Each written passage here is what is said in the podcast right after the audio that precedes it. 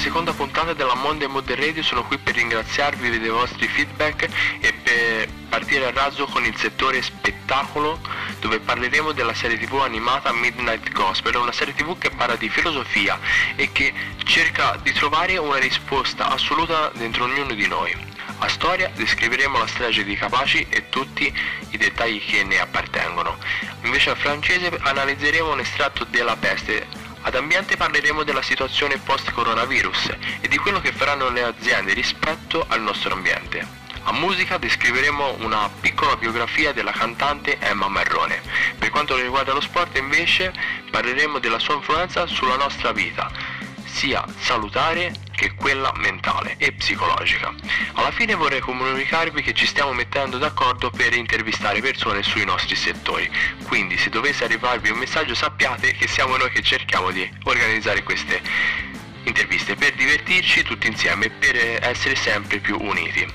Vi auguro inoltre una buona giornata e un buon proseguimento di podcast.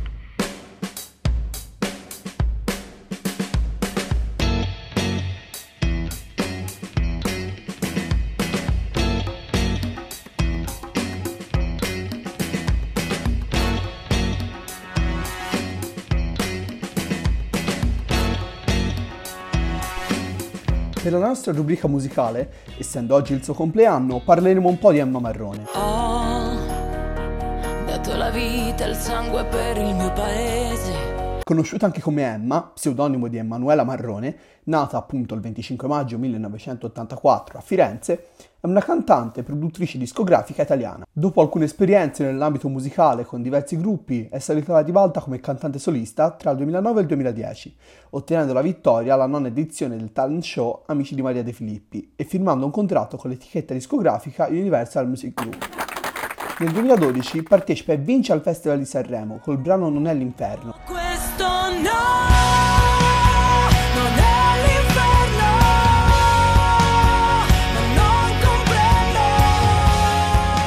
Nel 2014 è stata scelta come rappresentante dell'Italia all'Eurovision Song Contest 2014 con il brano La mia città, classificandosi al 21 posto.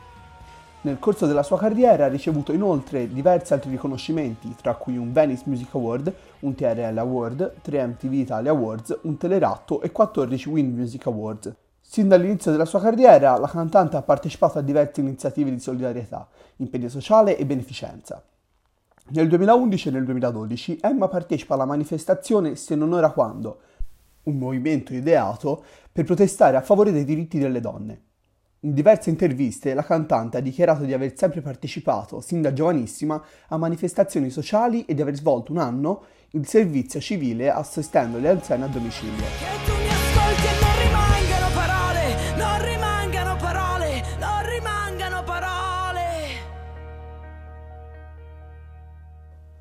Per la sezione spettacolo, invece, la serie che vi proponiamo oggi è The Midnight Gospel, una serie animata decisamente per adulti creata da Pendleton Ward, il creatore di Adventure Time, insieme al comico e podcaster Duncan Trussell. Uscita il 20 aprile 2020, questa serie ha stupito il pubblico in quanto molto particolare. Il protagonista è un essere dalla pelle rosa di nome Clancy, che possiede un simulatore di universi, riuscendo a viaggiare in una dimensione immaginaria e interagire con gli abitanti di questa, dando via a conversazioni eh, registrandole per il suo podcast spaziale, anche su temi molto profondi, ad esempio il senso della vita, sulla morte, sul perdono e così via.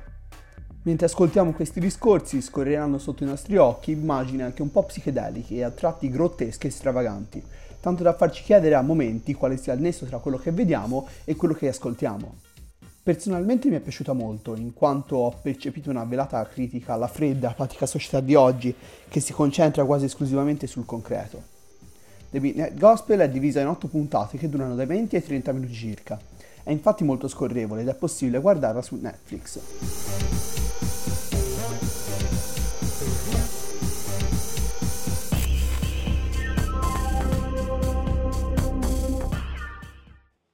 Tutti ascoltatori di Monday Mood e benvenuti nella sezione di storia.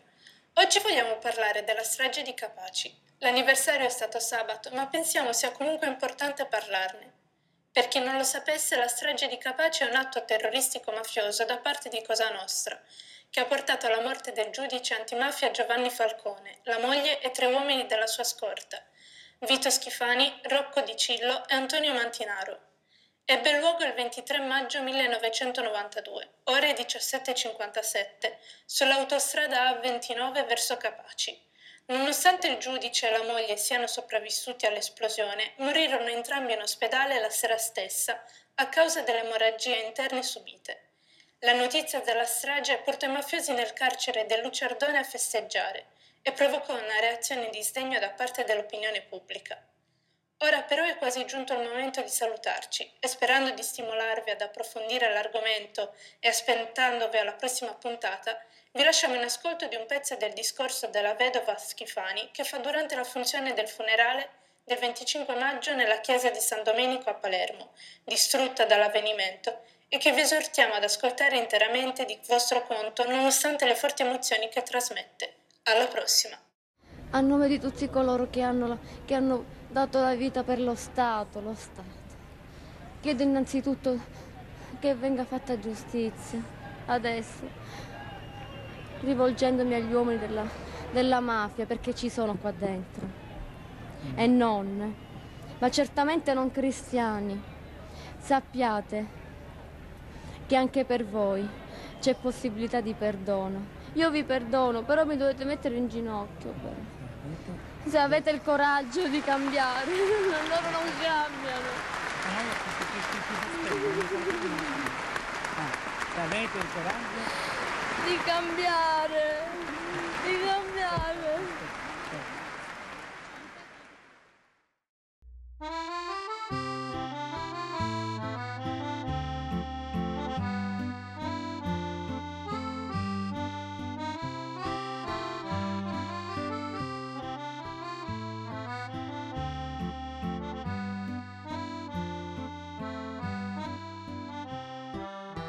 Bonjour à tous les amis de la Mandemo Radio et bienvenue dans la section langue. Aujourd'hui, comme la dernière fois, nous allons analyser les différentes situations difficiles qu'on a vécues pendant ces euh, derniers trois mois en se référant à un écrivain français très très très important et très très très connu. Je parle d'Albert Camus. Né en Algérie le 7 novembre 1913, il était un écrivain, philosophe, romancier et nouvelliste français. Et déjà pendant le premier âge de, de sa vie, il a connu des situations, de, des événements, mais aussi des défis très, très, très difficiles. Mais euh, c'était grâce à, cette, euh, oui, à toute cette complication qu'il a eu la possibilité de rencontrer deux personnages qui ont été essentiels dans sa vie.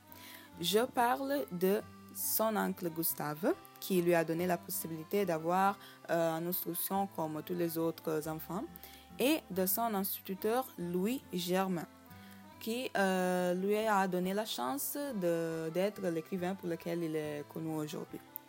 À l'âge de 17 ans, il euh, commence à connaître les premières injustices de la vie car il découvre les premiers symptômes de la tuberculose. Il va gagner le prix Nobel en 1957 et euh, entre les œuvres les plus importantes de cet écrivain, nous avons le roman L'étranger, mais aussi la nouvelle L'exil et le royaume. Mais en réalité, euh, euh, les romans, nous pouvons dire, euh, le plus, plus important et le plus connu, c'est La peste. Et maintenant, je vous laisse avec mon ami Lorenzo qui vous introduira le roman en vous expliquant aussi le, oui, les thématiques les plus importantes.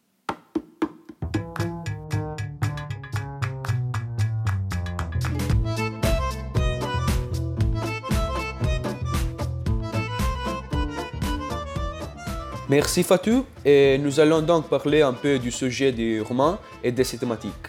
Alors, La peste de Camus, divisée en 100 parties, décrit la situation des années 1940 dans une petite ville en Algérie appelée Oran. Cette ville subit une épidémie de peste qui la coupe du reste du monde. On assiste à la progression puis au déclin de la peste et on en voit les effets sur la population. Albert Camus nous fait comprendre très bien comment tous les personnages vont s'évoluer antérieurement au cours de l'histoire.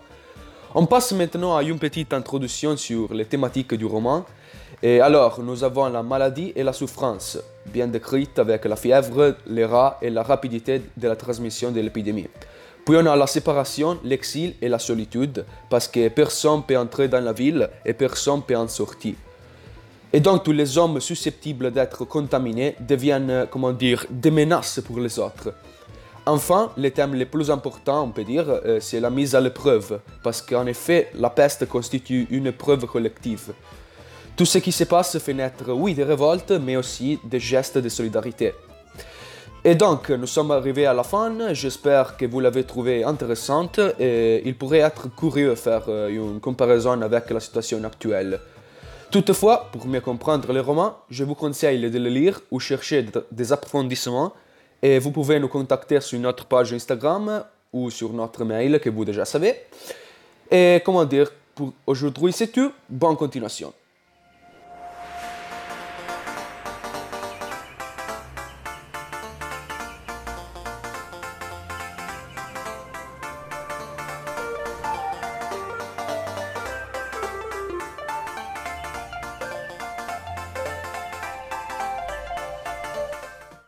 Ciao a tutti, oggi per la sezione ambiente parleremo delle azioni dei vari governi per salvaguardarlo. Prima del coronavirus erano state proposte tante azioni da fare, ma quasi sempre rallentate dalla burocrazia e dalla non totale convinzione dello Stato.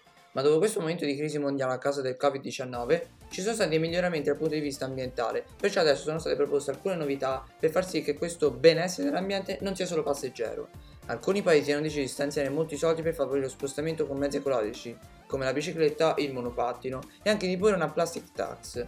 Il problema è che queste novità sono state proposte anni prima della pandemia ed erano già rallentate dalla burocrazia. Adesso con tutto il tempo che ci vorrà per far ripartire l'economia, ci vorrà del tempo per far iniziare tutte queste azioni. Un importante progetto per rendere più ecologico il pianeta è il Green New Deal, un progetto a medio-lungo termine, cioè nel 2050, in cui l'Unione si impegna a distribuire 100 miliardi di euro in 6 anni in ogni settore che possa portare al cambiamento ecologico, come ad esempio quello automotivo.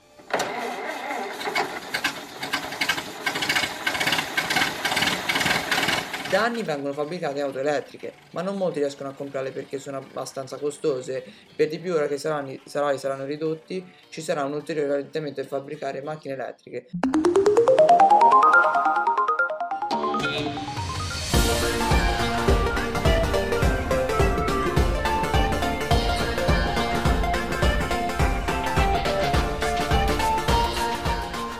Quest'oggi, nella sezione sport, parleremo del rapporto tra i ragazzi e i vari sport praticati. Ecco, molti ragazzi al giorno d'oggi praticano uno sport, sia a livello dilettantistico sia a livello professionale, ma quasi tutti sono accomunati dalla stessa passione. Lo sport rappresenta un momento di felicità, divertimento, sfogo, perché può essere che un ragazzo si senta un po' stressato dalla scuola, dal mondo che lo circonda, e l'unico modo per sfogarsi è appunto praticare uno sport. Tanti si allenano 2, 3, 4, 5 volte a settimana e piuttosto preferiscono saltare scuola o qualsiasi altro impegno che saltare un allenamento o una partita. Ognuno di noi sa che chi vuole fare una strada nello sport deve faticare e a volte fare sforzi, sacrifici che possono non essere ripagati alla fine, ma nonostante tutto ci mettono l'anima, la passione e anche se non raggiungono l'obiettivo possono ritenersi soddisfatti perché hanno dato tutto. Ecco, se non raggiungete mai un obiettivo, ma avete dato l'anima, ritenetevi soddisfatti.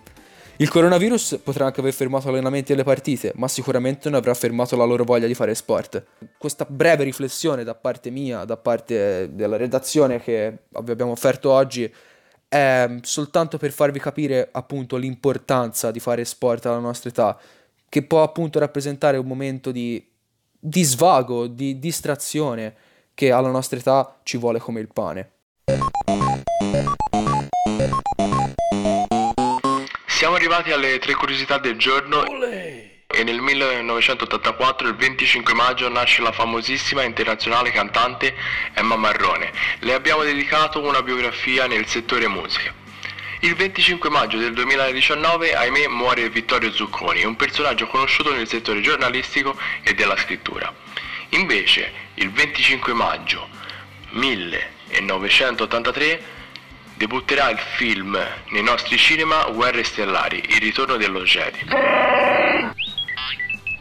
Siamo arrivati alla fine di questa puntata, vogliamo ringraziarvi per essere arrivati fino a questo punto vogliamo augurarvi una buona settimana. Ricordatevi di lasciarci un vostro feedback sull'account Instagram Monday e sull'account Gmail mondaymoodradio1 chiocciola gmail.com e che dire, buona settimana!